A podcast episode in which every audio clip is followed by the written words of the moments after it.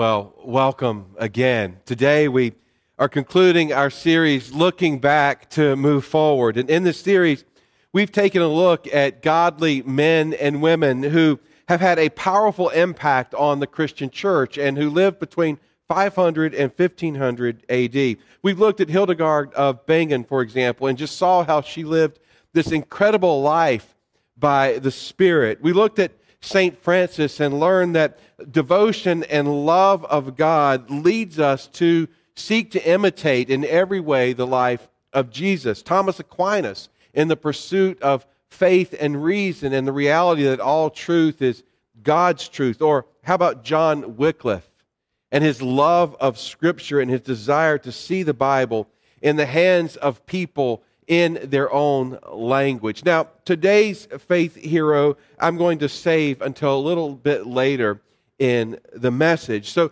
let me ask you uh, look around you real quick. Hopefully, at home, you have a, a pencil and a piece of paper because I want to ask you to do uh, a couple of exercises. First of all, uh, write down someone in your life that has been a spiritual mentor and a guide for you. Write that person's name down. And then here's what I want you to do. You don't have to do this now. It's a little bit of homework for later, uh, maybe at the end of the service. But if they are still living, I want you to write them a note and thank them for allowing God to use them to shape and influence your life in the faith. Let me encourage you to do that. If they are not still living, if they have passed, write a note to God as a prayer. You know, some of my most poignant prayers, I believe, have been ones that I've written to God just between me and the Lord. And then put that note to God, tuck it away in your Bible or somewhere uh, in your journal. But thank God uh, for uh, that person in your life. We want to be people who learn from those who have gone before us. We need the encouragement. Faith is far better caught than taught. We need to see faith at work in the lives of others. I remember uh, in one of my first years in seminary reading a book by a professor named George Hunter on how to reach secular people. And one of the ways that he said to do this is that secular people need to see credible Christians.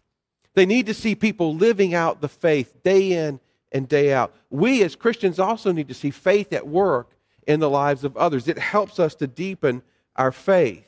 We also need humility in learning from previous generations. We also need discernment because we can learn from both the faults and the strengths of those who have gone before us. Each person that we have highlighted in this series have had their struggles as well. And let's just face it, let's get this out on the table this morning. Previous generations of Christians have at times led the church in the wrong direction. Previous generations of Christians at times have missed the mark. Let me just give you one example that's fairly recent. The 20th century church that shaped many of us had an extraordinary impact. The, the World War II generation sent missionaries around the world, built hospitals, schools, seminaries, orphanages, churches. They started Christian organizations, the likes that the world has never, ever seen. It's a powerful movement of God through the church, had a strong missionary spirit. We stand on their shoulders and we learn from their sense of missional passion, strong faith, and a can do building type of spirit. Yet, the 20th church, the 20th century church, for the most part, was blind to racial injustices. We don't want to pull that forward into the 21st century. The 20th century church on the mission field exported not just the gospel, but also American culture and had a feeling of colonization rather than indigenous missions. We certainly don't want to pull that forward into the 21st century. And the 20th century church institutionalized itself and, in many ways, was unable to respond to the emerging population in the 21st century. Now, volumes and volumes and volumes are being written about the decline of the North American church and the inability for the church of yesterday to reach future generations. We do not want to pull that forward into the 21st century. So, even as we look back and even as we celebrate heroes of the faith, we also have to always keep in mind before us that the church of Jesus Christ always, always, always has to be reforming. We always have work to do to be the people that God wants us to be. Now, why do I mention this now? Let me take this from the global church to the OTCC context just for a moment, since we've been spending time looking back. We have just experienced through COVID 19 a once and a hundred years crisis together. We have just been through a major disruption together as God's people. Our world has been rocked by this pandemic. There are going to be opportunities for us to step in and to share the love of Jesus Christ in word and in deed like ways that we have never before. Church life, as we begin to move out of COVID 19 and this experience, church life is going to look and it is going to feel differently, and it should, because we live in a different world now.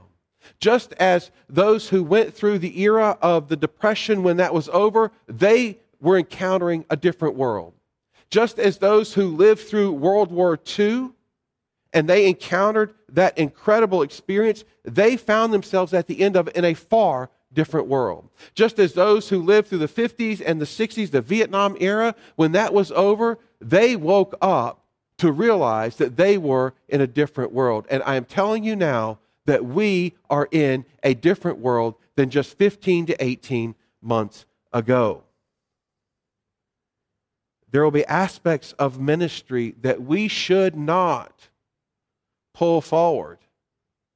And there are aspects of our past that we need to emphasize even more. And it is a holy and a sacred journey to join together to discern the difference. That is, by the way, one of the reasons why we're having courtyard conversations. Uh, I've absolutely so enjoyed our first one. We'll share more about those uh, a little bit later before we close today. But I am sitting with people and saying, What did God do in your life? How did God speak to you in your life? And how do you think God is speaking to his church called Old Town Community Church now as we begin to merge in this different reality, in this new world that we are all going to encounter together? One of the dynamics that I believe we need to consider is continuing the journey of pushing out and away from our facility and starting more and more ministries off site. Now, don't get me wrong. It is a beautiful resource from God to be able to gather in sacred space and encounter the work of the Lord together in sacred space. And yet, we also know that the world that Jesus loves is the world that is outside our facility. We know that. And we've learned that even more during COVID. I mean, think about it. All of life has become portable. People have been able to work from anywhere. They have had to pick up food from their favorite restaurant and then go and eat it somewhere else. Many of us have gotten a week's worth of groceries without ever leaving our car or our home. And church has been in the palm of your hands or on your laptop. Now, I know that we deeply desire to gather together. And I am looking forward to it. I'm looking forward to people being in these chairs around me as much as everyone else. However, the idea of church on the go, the idea of church beyond 212 South Washington is going to be here for a very, very, very long time. So we need to take the gospel of Jesus outside of these walls. By the way, that's where the Lord is. And we have known this, and we have preached this. But now I believe that we all should acknowledge that the waiting world expects this of the church.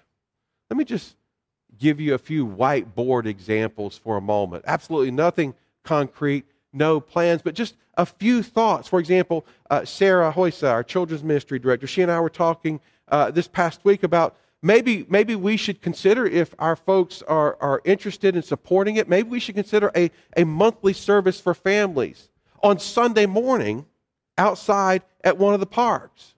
Anyone who is around are certainly welcome to join us. And Sarah and I have been discussing this. Maybe this is what God is calling us to, to meet the needs of families as we emerge from shutdown. Because there's still a, a lagging indicator of you know, children being able to get vaccinated and parents being comfortable and leaving their children with others and so forth. And so we started thinking, well, maybe this is something we can do in this transition time. And then I started wondering, well, maybe that's what we need to do anyway. Is once a month have a service for families outside at parks for those who may never come inside a church building or on a personal basis. And, and this is personal here, but I believe the Lord maybe nudging me to start a, a prayer and devotion type of service. And, and you're going to get a chuckle out of this, but for the dog walking community uh, here in Old Town, not ready to do that just yet. But and I'm not completely sure if that's the Phil or the Lord, because I know Jody and I can't do it by ourselves, and we'll need other dog owners in this area to catch the vision. But I wonder if that's what God is doing. And would people that we encounter in a ministry like that, would they ever come inside the church? And then I started wondering, well, is that the point anyway?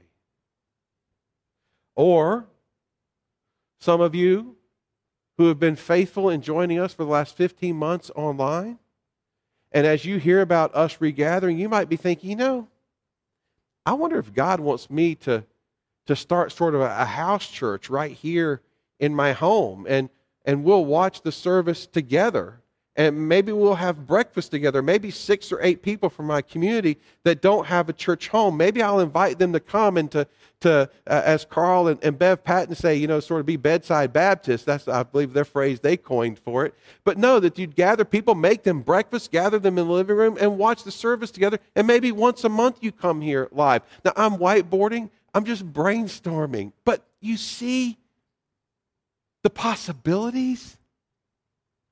for ministry, God is up to something new. And God is going to fit us.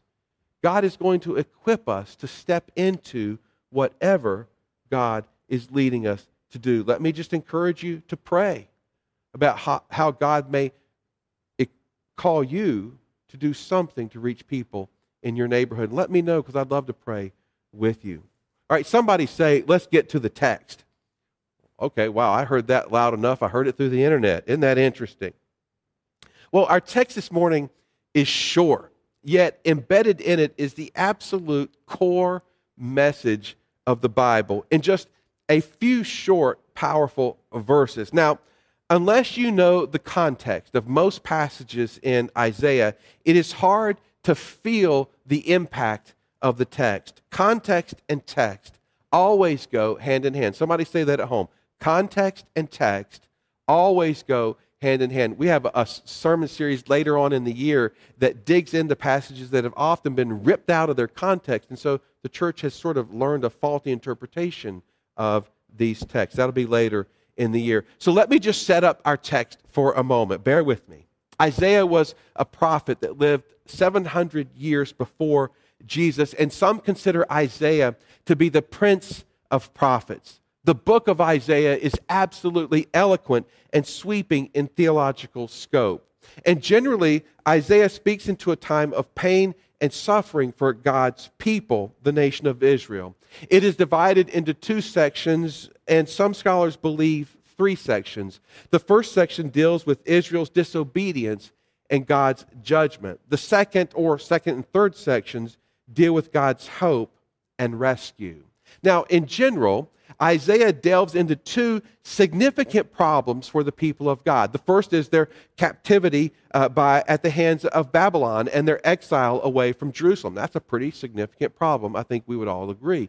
The second is the sin of obedience that led them into exile away from Jerusalem. I mean, as bad as living in captivity was, the problem of their sinful disobedience and bondage to sin was an even greater problem. And the call of Isaiah, sweeping through the book, was for the people of God to wait for deliverance, to wait upon the Lord. God is faithful.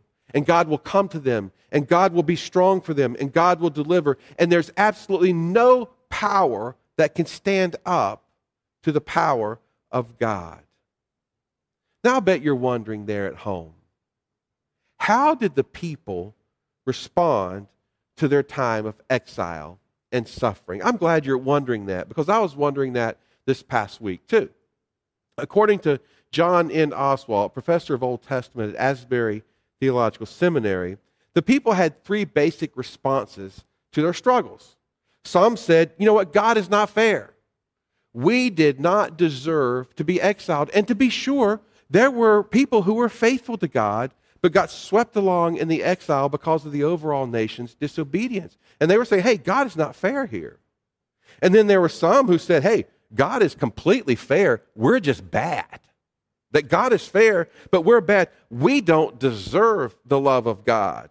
God had given them exactly what was coming to them, they would say, and they could not imagine God setting his love upon them, much less God using them for his holy purposes. And then there's another group that said, So what? Just sort of a cynical view. They looked at their situation and they concluded it was hopeless and there's just no way out. You know, it's interesting. I've heard some of the same struggles in our time. I've heard people say, hey, God is not fair in a time of struggling. Maybe you've heard it posed by the question, you know, why do bad things happen to good people? God, why do I suffer when my neighbor does not? God, why do I suffer when I have been faithful to you? Or maybe you've heard someone say, you know, I am too bad for God to ever want anything to do with me. That the love of God is just for those who love God first, and the love of God is just for people who obey God. Or maybe you've heard somebody say, you know, life is just beyond hope. We're just here on this planet, time ticking away, and then we die. No hope for today, and no hope for tomorrow. The cynic has been with us from the beginning of time, by the way. Read the book of Ecclesiastes, and you can hear the voice of the cynic. Maybe some of you have had some of those responses before. Maybe some of you are in one of those places right now. It is in this multi layered context that we receive our text this morning. Isaiah, the prophet of God, speaking for God, says, Shout for joy, you heavens. Rejoice, you earth. Burst forth into song, you mountains. For the Lord comforts his people and will have compassion on his afflicted ones. But Zion, in other words, Israel said, The Lord has forsaken me. The Lord has forgotten me. Can a mother forget the baby at her breast and have no compassion on the child she has born? Though she may forget, the Lord says, I will not forget you. And then listen to this See, I have engraved you on the palms of my hands. Your walls are ever before me. Do you hear the gospel? See, I have engraved you on the palms of my hands, your walls. In other words, all of who you are are ever before me. This is a resounding answer to the responses of the Israelites and for us today. Yes, God is fair in his judgment and salvation. He has not forgotten you and he will save you. Yes, your sin is an offense before God, but no, you are not beyond the grace of God. There's nothing you have ever done that is so bad that can keep you from the love of God in Christ. And no, no, no, you're not hopeless. The God of new hope and the God of new life comes to you and will raise you up and give you his hope. And that incredible image of the future cross of Jesus see, I have engraved you on the palms of my hands. When we hear this text from Isaiah 700 years before Jesus, we immediately think of the nail scarred hands of our Lord. Nails that should have been ours became nails that were His. In His suffering, our names are engraved. my name and your name. I've said this before, and I'll say it again. The path to experiencing the life of Jesus begins with fully surrendering to his love. The path to experiencing the life of Jesus begins with fully opening your heart and surrendering to the love that he has for you. We can be a creative mystic like Hildegard, but creative insights without love is just a, a flight of fancy. We can desire to imitate the life of Jesus like St. Francis, but it starts with receiving his love. We can champion the truth of faith and the truth of reason like Aquinas, but without his love, they are just noisy debates. We can desire to know the Bible like John Wycliffe, but to make it come alive in our lives, we have to believe that for God so loved the world that he gave his one and only Son, that whoever believes in him will not perish, but have eternal life.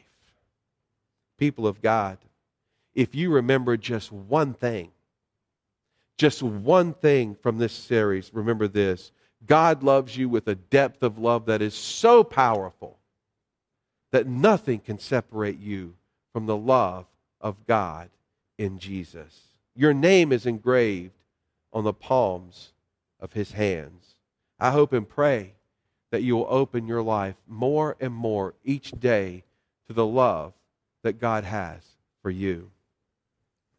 I mentioned at the beginning that I would share today's faith hero at the end. And I want to break the script uh, just a little bit and share about one of my personal faith heroes and mentors. Unlike the rest of the heroes, he didn't live between 500 and 1500 AD. I'm breaking the script a little bit. But Robert D. Dale has had a profound impact on my life and my ministry. I first met Bob in 1992. He was one of my seminary professors. And Bob taught generation, a generation of pastors, primarily in the mid Atlantic. And I know he had influence on at least two of the former pastors here at this church, and maybe even three.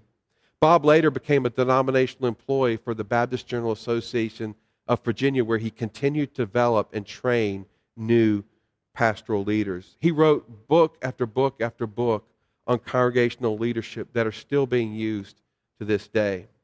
Bob was not just a professor, though.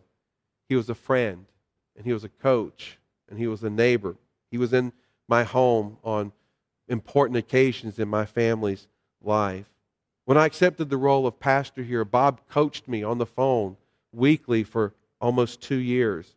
He helped me see this ministry as an opportunity to share Christ with those who come here and just touch base for a while and then continue to move on wherever the government or the military or whoever sends them throughout the world. His coaching even influenced our logo. The river represents the transitional flow of the people. The cross stands as the constant.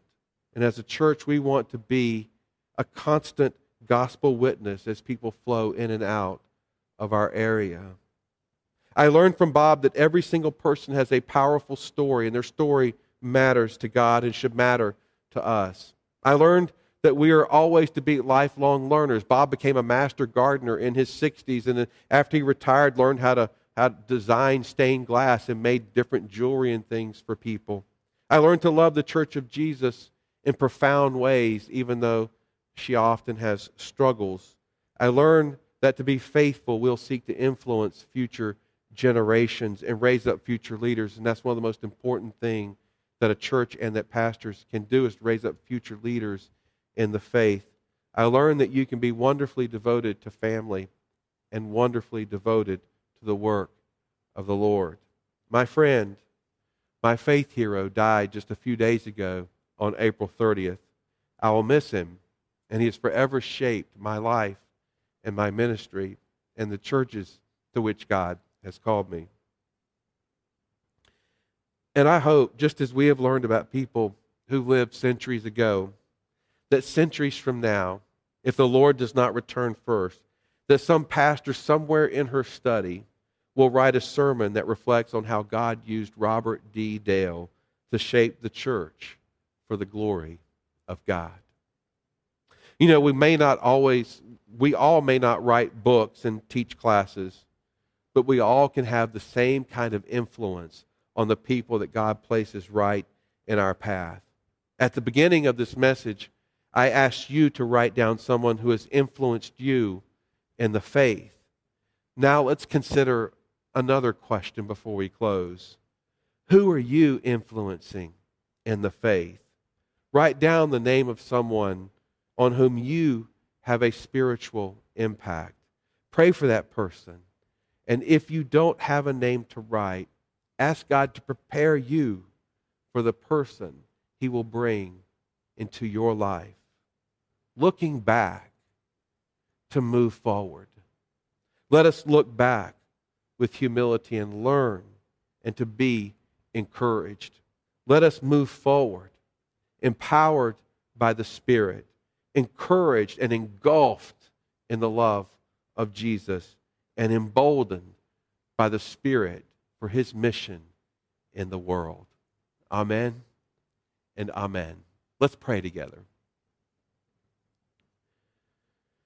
Lord God, indeed, we come to you and we, we're so um, humbled and awed by the love that you have for us, that even while we were still sinners, Christ died for us. Even before we loved you, Christ died for us. So Lord, as we think about our names being engraved in the palms of his hands, that the nail scarred hands of Jesus have our names on them. We bow before you and we open our hearts and we receive your love. Lord, let your love flow in our hearts in such a way that any sense of, of guilt is moved away, any sense of bondage to sin is moved away. Lord, any sense of regret is moved away.